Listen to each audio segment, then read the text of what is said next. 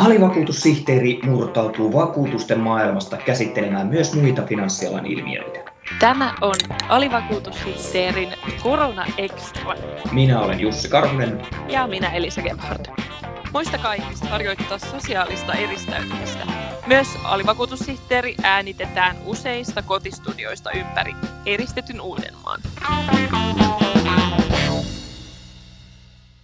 Koronaviruksen herättämänä moni on huomannut, että lähimaksu on hygieeninen tapa suorittaa maksuja, kun ei tarvitse koskea maksupäätettä. Ja se on aivan totta.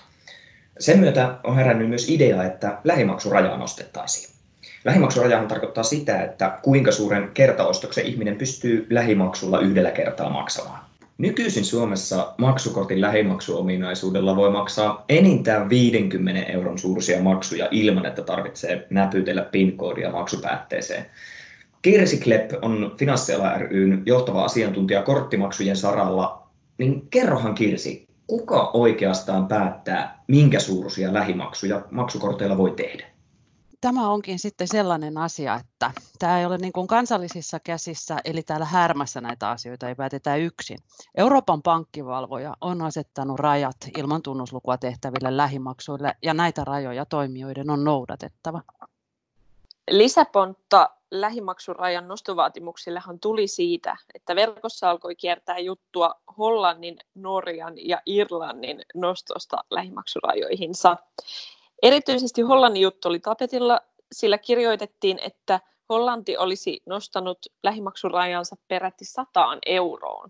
Tämä uutinen kuitenkin osoittautui uutisankaksi, eli se ei pidä paikkaansa. Kirsi Klepp, miten tässä näin kävi ja mitä Hollanti sitten oikein teki? Euroopassa useat maat on koronatilanteesta johtuen päätyneet nostamaan lähimaksamisen rajoja, tietysti valvojan antamissa puitteissa.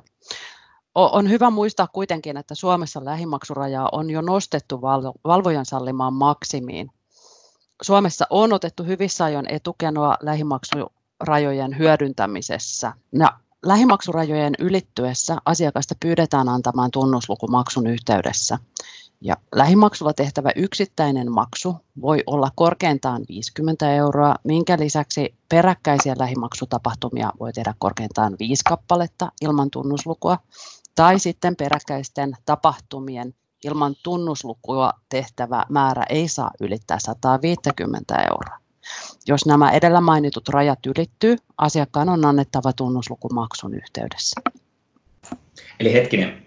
Kerrataan nyt pikkasen vielä, tuossa tuli niin monta erilaista. Eli kerralla voi maksaa korkeintaan 50 € suuruisia summia. Jos mä menen kassalle ja hinta on 49,90, niin jes, menee lähimaksulla läpi. Sitten jos mä teen peräkkäisiä ostoksia, vaikka joka kerta sen 49,90, niin neljännen maksun kohdalla tulee se 150 € yhteisraja vastaan, kun nämä lasketaan nämä kaikki yhteen. Menikö tämä nyt oikein? Kyllä, juuri näin. Ja sitten vähintään, riippumatta siitä, että vaikka ostaisin 10 sentin huppakuppakarkin, niin 5 kappaletta semmoisia karkkeja voisin ostaa, ja sitten 6. kerralla vähintään multa olisi kysyttävä PIN-koodi. Juuri näin, kyllä. Hyvin tiivistetty. Aivan loistavaa. Eli siis Hollanti nosti tätä rajaa, tätä niin sanottua 150 € rajaa. Heillä oli pienempi raja, eli nyt heillä pystyy vaan korkeintaan 100 € tämmöisiä peräkkäisiä maksuja tekemään. Mutta mitäs Irlanti ja Norja sitten teki? He pysyivät itse asiassa myös valvojan antamissa rajoissa. Ja tietysti näiden rajojen osalta on hyvä muistaa, että toimijat voivat noudattaa edellä kuvattuja alhaisempia annettuja arvoja, eli mitään semmoista yksiselitteistä tarinaa siitä, että milloin se tunnusluku kysytään, niin sitä on hyvin vaikea antaa. Ketkä ne toimijat itse asiassa on, kun puhut toimijoista, niin onko ne maiden hallitukset vai pankit vai korttiyhtiöt vai ketkä ne oikein on? Itse asiassa pankit myöntävät kortteja ja muun muassa pankit voivat asettaa omille korteillensa alhaisempia rajoja kuin mitä tuossa edellä kuvattiin. Jospa nyt ei katsota vieraisiin pöytiin, eli mitä muut maat tekevät, niin leikitään tällainen ajatusleikki. Mitä jos eurooppalainen pankkivalvoja nostaa sitä rajaa, niin mitä silloin pitäisi Suomessa tapahtua, että lähimaksurajaakin pystyttäisiin nostamaan? Kävisikö tämä ihan sitten sormia napsauttamalla? No itse asiassa nostosta aiheutuvia hyötyjä ja tarvetta pitäisi arvioida ihan ensiksi. Jos raja päädyttäisiin nostamaan, niin se muutos tulisi viemään aikaa. Viime vuonna, kun Suomessa nostettiin lähimaksurajaa, oli lähimaksurajan nostoa toivottu jo aikaisemmin hyvin laajasti. Tätä muutosta edelsi useiden kuukausien valmistelu. Muun muassa pankeissa ja kaupoissa korttimaksamisen järjestelmiä jouduttiin päivittämään. Maksukorttiohjelmien sääntöihin ja ohjeisiin tehtiin muutoksia. Ja nyt tietysti se, että jos pankkivalvojan asettamia rajoja haluttaisiin muuttaa, keskustelua pitäisi käydä Euroopan tasolla, eikä tästä ole aikaisempaa kokemusta.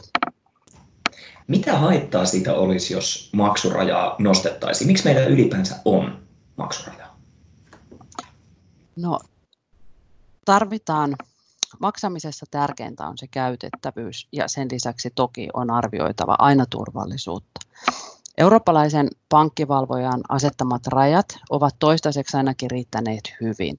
Pohjoismaissa ja erityisesti Suomessa rajoja on nostettu muuta Eurooppaa aikaisemmin ja korkeammalle.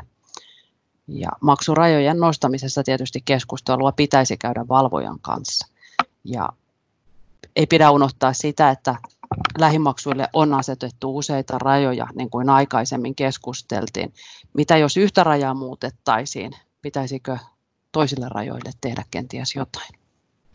Eli onko niin, että tällä maksurajalla halutaan vähentää näitä väärinkäytöksiä? Että jos kävisi niin, että maksukortti joutuisi väärin käsiin, niin sille ei voisi aivan käydä mersua kaupasta lähimaksulla hakemassa. Juuri näin. Eli aika ajoin on tarpeen tehdä tarkistus, että maksuväline on haltijan omissa käsissä, eikä sitä ole annettu väärin käsiin tai väärälle henkilölle. Varmistutaan siitä, että oikea henkilö käyttää korttia tai puhelinta. Miten sitten, kun meillä on näitä älypuhelinten maksusovelluksia, Apple Pay, Google Pay, Mobile Pay, Open Pay eli Pivo, niin miksi näillä sitten pystyy maksamaan korkeampia maksuja kuin 50 €? Miksi se onnistuu niissä? Väännän nyt rautalangasta. Eli itse asiassa sekä kortilla että älypuhelimella voidaan tehdä yli 50 € arvoisia nostoja. Oli sitten kyseessä kortti tai älypuhelin, niin aika ajoin on varmistuttava siitä, että maksuväline on oikeissa käsissä. Erona näissä oikeastaan on se, että fyysisellä maksukortilla maksettaessa tunnusluku on syötettävä maksupäätteelle ja älypuhelimella maksettaessa maksu vahvistetaan älypuhelimessa, jolloin maksupäätteeseen ei kosketa. Eli se vahvistus tapahtuu käytännössä siis just tällä PIN-koodilla siihen kännykkään tai kasvotunnistuksella tai sormenjälkitunnistuksella. Juuri näin. Kirsi Klepp, onko sinusta nyt tarvetta maksurajan nostolle? Ei juuri nyt. Eli kun lähimaksurajaa nostettiin vuosi sitten, arvioitiin, että valtaosa maksutapahtumista olisi mahdollisia uuden rajan puitteissa. Ja jo tuolloin pankkivalvojan rajakertamaksun osalta tuli vastaan. Ymmärtääkseni potentiaalia vielä on paljon käyttämättä, eli tällä hetkellä reilu 60% korttimaksuista tapahtuu lähimaksuina, ja siellä on kasvun varaa. Ja jos lähimaksu ei vielä ole tuttu, nyt on hyvä kokeilla sitä. Ja yksi asia, joka voi unohtua, niin älypuhelimen käyttö maksutilanteessa on hyvin marginaalista, ja sillä puolella meillä on paljon kirittävää. Ehkä nyt voisi kokeilla sitä älypuhelinta, jos aikaisemmin ei ole ollut tuttua maksaminen älypuhelimella. Kiitoksia haastattelusta, Kirsi Klepp. Kiitos.